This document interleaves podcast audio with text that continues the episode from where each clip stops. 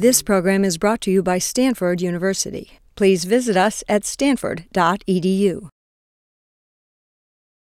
Today, our plan is to dig into the ways that innovation can help us break some of these Gordian knots, and not just in the United States, but also across the globe, because we'll spend some time on the developing world and innovation in that aspect as well. To help us, we have a truly distinguished group of leaders and thinkers from healthcare, from business, from government, and from the nonprofit world to help us make sense of this all. Our focus is going to be on the long term, so this will differ a little bit from your typical inside the beltway conversation. We're not concerned about next month or even next year so much as we're concerned about how to move the system in a more constructive way over the longer term, although rest assured we have imported some very able and distinguished Washington insiders, if only to assure anthropological diversity at this conference. So I want to make a few, uh, a few comments about what I see as the central issue for controlling expenditure growth. That is, sustained reductions in expenditures.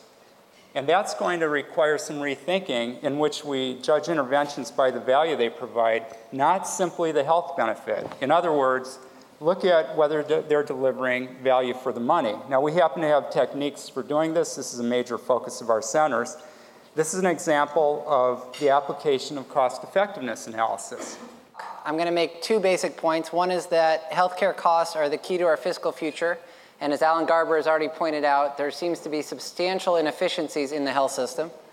And secondly, that just like economics ignored psychology to its peril for too long, I believe too much of healthcare policy and medical science is making the same mistake. Genes matter.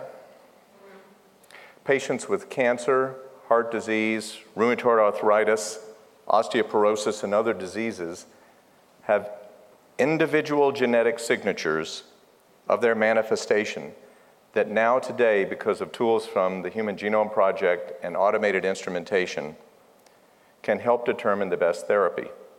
A stream of molecular diagnostics di- products or laboratory developed tests, LDTs, are coming available not only to detect the disease, but to help manage optimally that disease, the individual phenotype of that disease over time. They will provide evidence based guidelines and information linking the individual genetic variations of that person's disease to medication response profiles. This is the true personalized medicine. So these new molecular diagnostic tests are coming available. They will be priced higher than the way we've traditionally thought of diagnostics. So, should tests that will cost $750 to $5,000 be feared by people who want to get a grip on healthcare expenditures, by the medical profession, payers, FDA, and policymakers, or should they be embraced?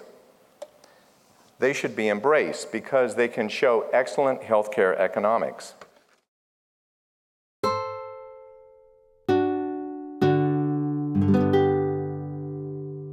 The preceding program is copyrighted by Stanford University.